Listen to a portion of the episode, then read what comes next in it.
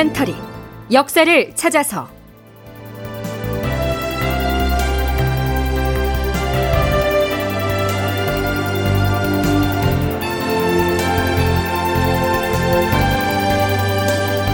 제 1025편. 일본 사신을 도성에 들이지 말라. 극본 이상락. 연출 조정현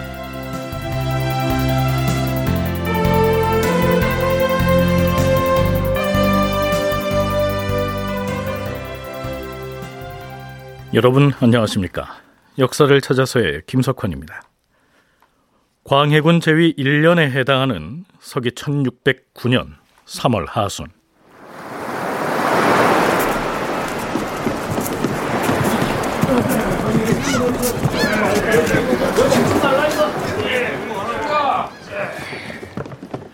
(300명이) 넘는 일본의 대규모 사절단이 대마도로부터 바다를 건너와서 부산에 상륙합니다. 선의사 이지환이 긴급하게 조정의 보고를 올리는데요. 선위사란 일본 등 외국 사절을 응대하기 위해서 부산의 동네와 또 외관 등에 파견했던 벼슬아치를 말합니다. 주상 전하, 이번 달 스무 이튿날에 일본국의 승려 현소와 평경직 등 324명의 사신 일행이 부산의 외관에 상륙하여 싸웁니다. 이렇게 일단 일본 사신의 도착 사실을 조정에 보고합니다. 어찌됐든 현소와 평경직 일행이 일본국을 대표하는 사신으로 부산에 왔으니까요. 일단 그들을 맞아들이는 뭐 환영 의례 정도는 해야 하지 않겠습니까? 3월 29일치 광해군 일기에는 사신 접대에 대한 꽤 흥미로운 내용이 올라 있습니다. 일본인들을 직접 상대해야 하는 사람은 아무래도 역관, 즉 통역관이죠. 이때의 역관은요, 박대근이었습니다. 박대근이 서둘러 선의사 이지환을 찾아갑니다. 선의사 나리, 음. 외관에 든 저들이 곧 역관인 저에게 앞으로의 일정을 물어올 텐데 이 무어라 답을 해야 할지 이거. 내일 선원예가 있을 것이니 사신에게 그리 일러주게. 아, 저 날이 이 전쟁이 끝난 뒤로는 우리가 일본 사람들에게 선올례를 베푼 적이 없어서 사신들이 잘 따라줄지 모르겠습니다. 무슨 소린가? 사신 중에 현소라는 승려가 있지 않은가? 그자는 전쟁 전부터 대마도와 조선을 수차에 걸쳐 왔다 갔다 했으니 선원의 의뢰에 대해서 누구보다 잘 알고 있을 것 아닌가? 선원례란 임금이 신하에게 술을 내리는 의식을 일컫습니다. 즉 조선의 임금인 광해군이 일본의 사신인 현소와 평경직 등을 신하로 취급하겠다는 것인데요. 자, 글쎄요. 별 문제가 없을까요? 아닌 게 아니라 선의사 이재환과 일본 사신 사이에 한바탕 설전이 벌어집니다. 통역관인 박대근을 빼고 이지환과 일본 사신이 직접 대화하는 형식으로 요약해서 구성하면 이렇습니다. 내일은 우리 임금이 보내주신 수를 그대들에게 하사하는 선언례를 행할 것이오. 그대들은 문 바깥쪽 들 아래에서 우리 임금 계신 곳을 향하여 절을 한 다음 꿇어 앉아야 하는데 그러한 예절을 알고 있어? 무슨 소리를 하는 것이오? 우리는 일본국 사신의 자격으로 여기 왔어요. 그런데 절을 하고 꿇어 앉으라니. 어찌 이런 예절을 요구하는 것이오? 우리 주상께서 하사하신 술과 음식인지라 마땅히 공경하는 마음으로 받들어야 하는데 어찌 절을 올리고 꿇어앉지 않을 수가 있겠소? 예전에 대마도에서 사신이 왔을 적에도 모두 그렇게 예를 갖추었으니 이번에도 마땅히 그리 해야 할 것이오. 그러자 평경직은 승려 현소를 돌아보며 물었다. 전에도 이런 예를 갖추었다는 것이 사실인가? 글쎄, 워낙 오래된 일이라 기억이 나지 않는데. 현소가 얼버무녔다. 그러자 주변의 묻외인들이 모두 경악을 하고는 이구동성으로 꿇어앉는 것은 안 된다고 말했다. 그런 일을 행한 적이 없어요! 말이 안 됩니다! 이것은 사실에 대한 대접이 아니오! 일본 사신 평경직이 뭔가 생각난 듯 이지환에게 말했다. 예전에 조선 사신이 일본에 갔을 적에는 어떻게 했는지 아시오?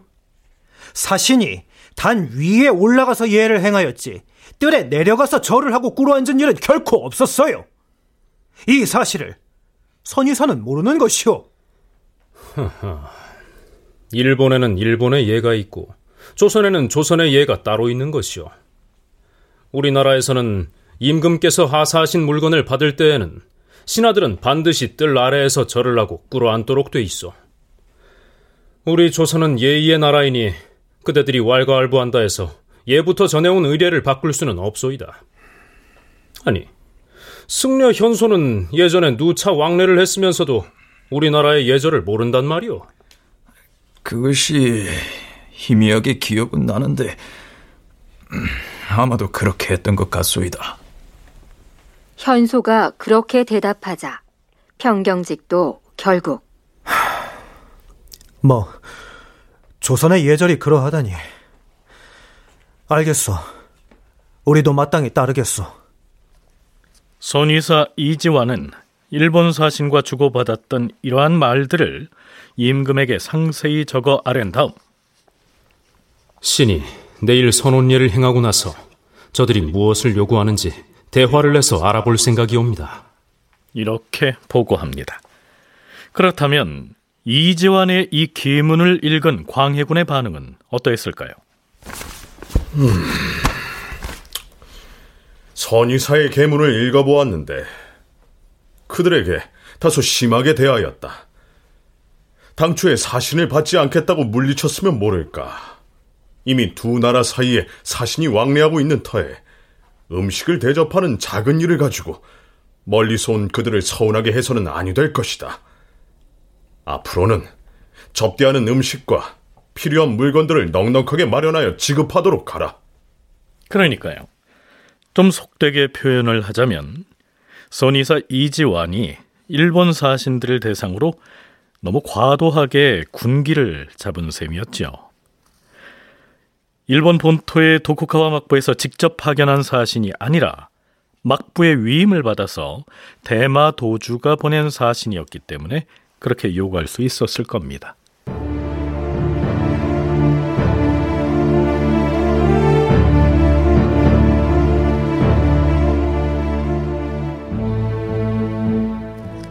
자, 그렇다면 이 시기에 조선 조정은 일본과 국교를 다시 여는 문제에 대해서 기본적으로 어떤 입장을 갖고 있었을까요?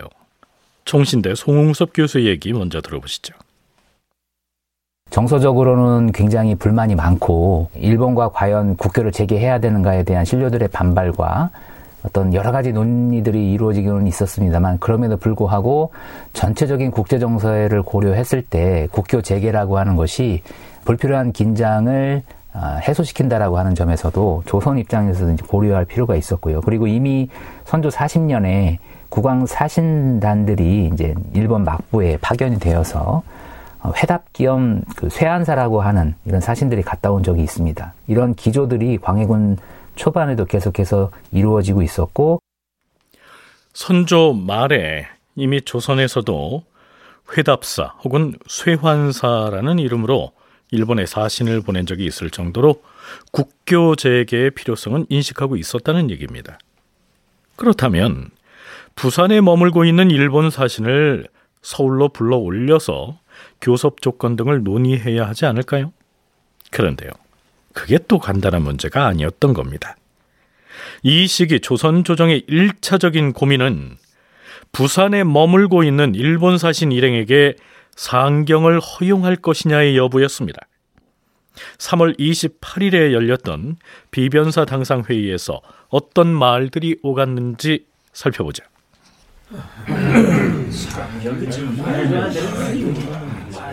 주상전환합시오.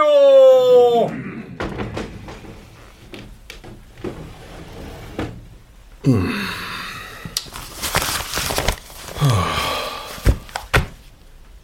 부산에서 선의사 이지환이 올린 장계를 경들도 읽어보았을 터이다.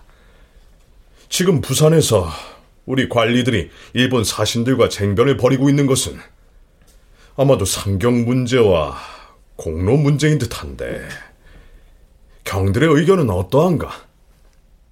여기서 상경 문제란 물론 부산의 외관에 머물고 있는 일본 사신이 서울로 올라오는 것을 허용할 것이냐의 문제고요.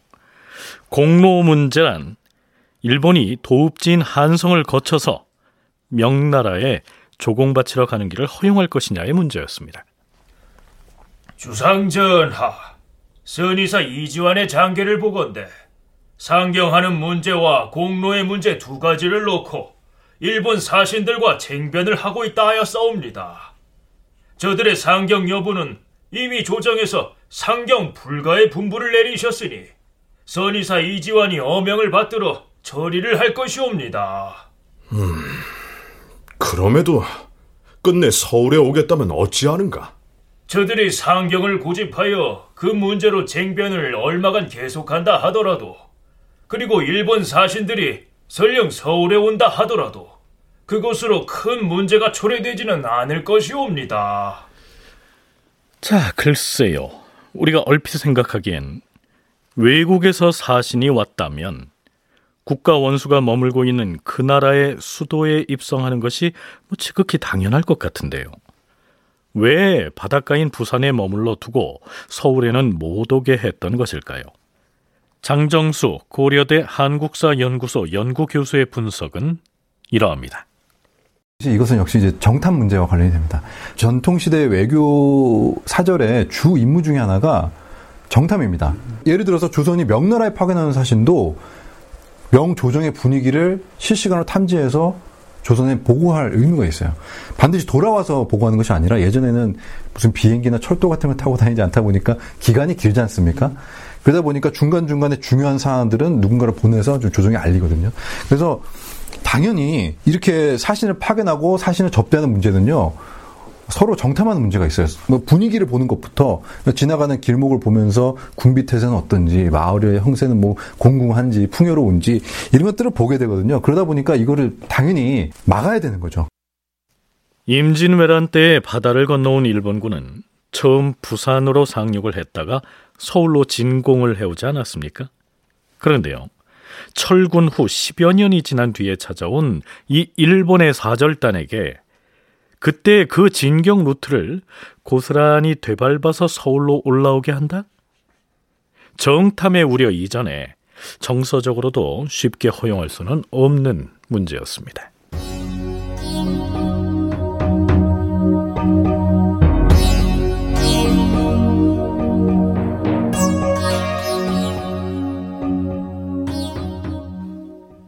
자, 그럼 이제부터는 명나라의 조공을 바치러 가도록 조선이 일본인들에게 길을 터주는 문제, 즉 공로 문제를 두고 어떤 논의가 있었는지 살펴보죠.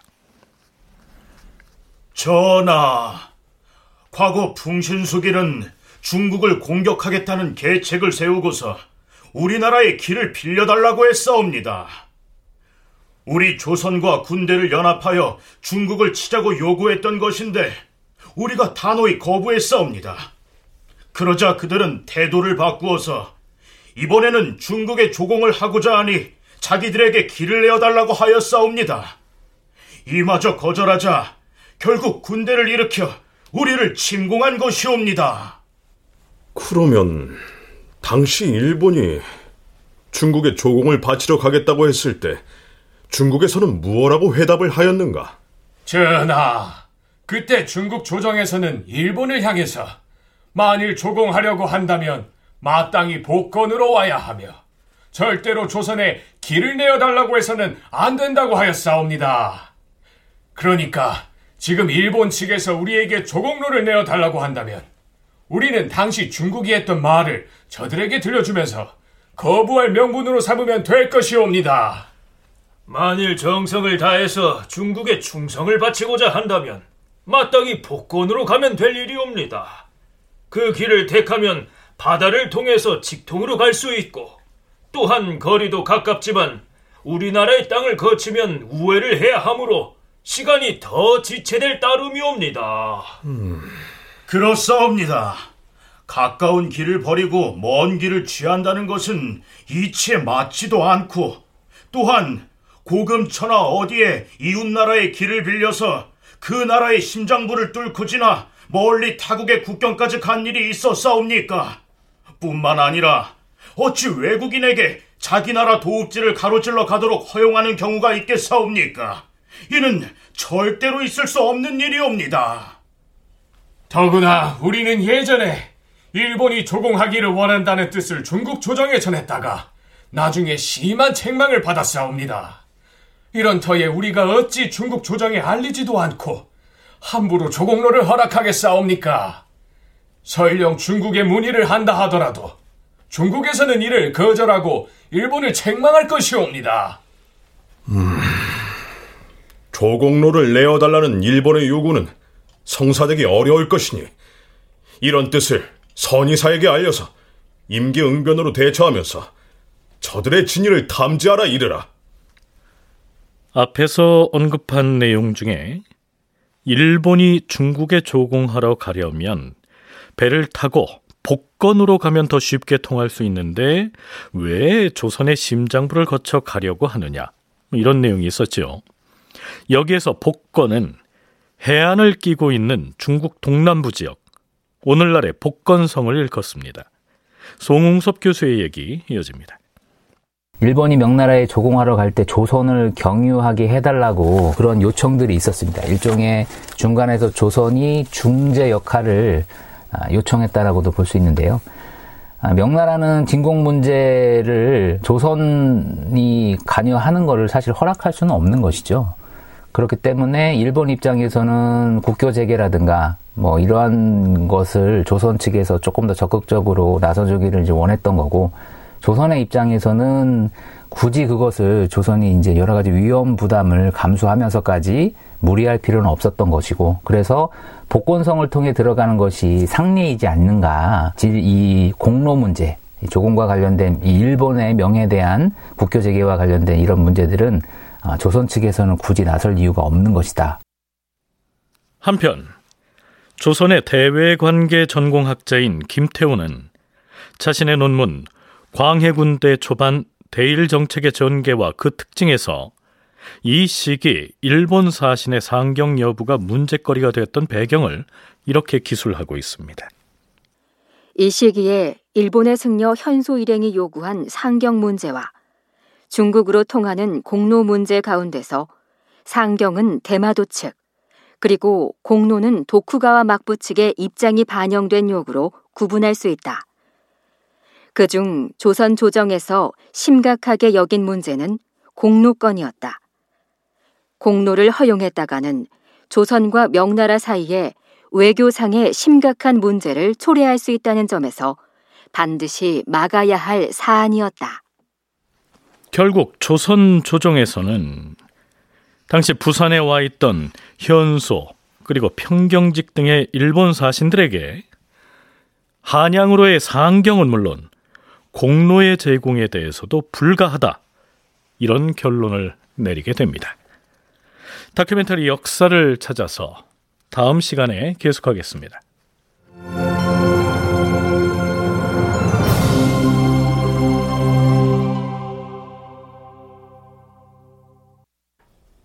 출연 장병관, 서정익, 김희승, 이영기, 최연식, 유선일, 윤세하, 이창현, 박기욱, 낭독 천송이, 해설 김석환, 음악 박복규, 효과 신철승 김성필, 기술 이현주.